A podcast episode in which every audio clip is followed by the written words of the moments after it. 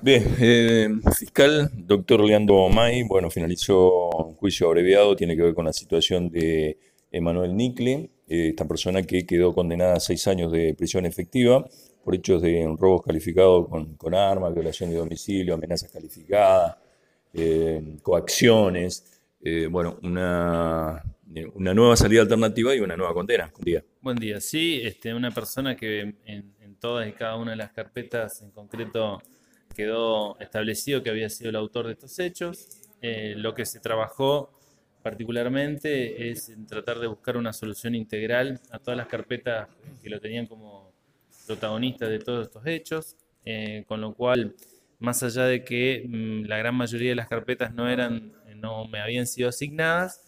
eh, yo trabajé en el turno una carpeta judicial en concreto por la cual lo había detenido, lo había dejado en prisión preventiva y a partir de ese momento, bueno, se empezaron a tratar de abordar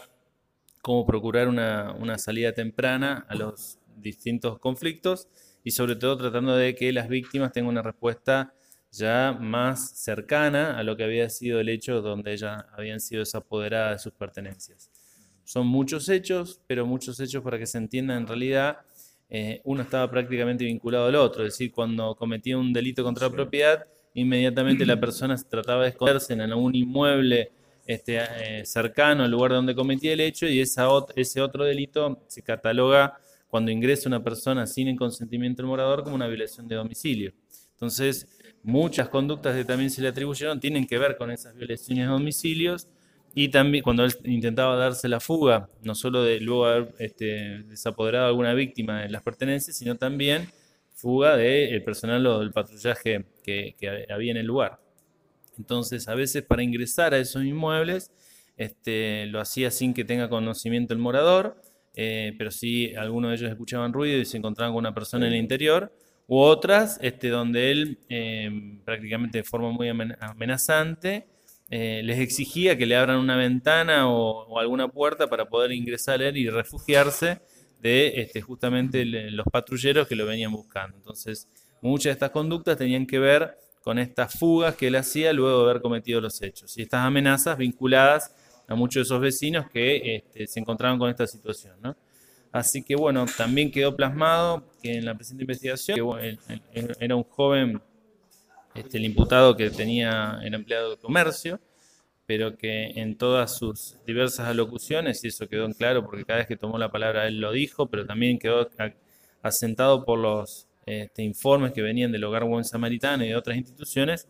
que en todo su tránsito él siempre estuvo con serios problemas de consumo de sustancias. Eso en parte era gran, este, el gran móvil que lo llevaba a cometer estos hechos, es decir, desapoderar a las víctimas de dinero para, para consumir estupefacientes, para poder procurárselos Así que mm, este, esta circunstancia también quedó reflejada en la investigación, tal es así que en muchas de las ocasiones donde él estuvo privado de la libertad todo el tiempo, este, se le fue brindando asistencia para justamente el abordaje de esa problemática. Bueno, y ahora a cumplir la condena este, en la cárcel de Santa Felicia, este, seis años de cumplimiento efectivo, más las accesorias legales, y bueno, eh, aguardamos ahora el cómputo para saber bien hasta cuándo va a quedar este privado de la libertad, teniendo en cuenta que, bueno, algunos meses él estuvo ya en prisión preventiva, con lo cual ese va a tener que contemplarlo el juez a la hora de establecer la fecha este, global, con la cual él va en definitiva a poder reincorporarse este, eventualmente a la sociedad si es que cumple los requisitos de la ley de ejecución penal. Le agradezco. A usted, hasta luego. La palabra del fiscal, el doctor Leandro May.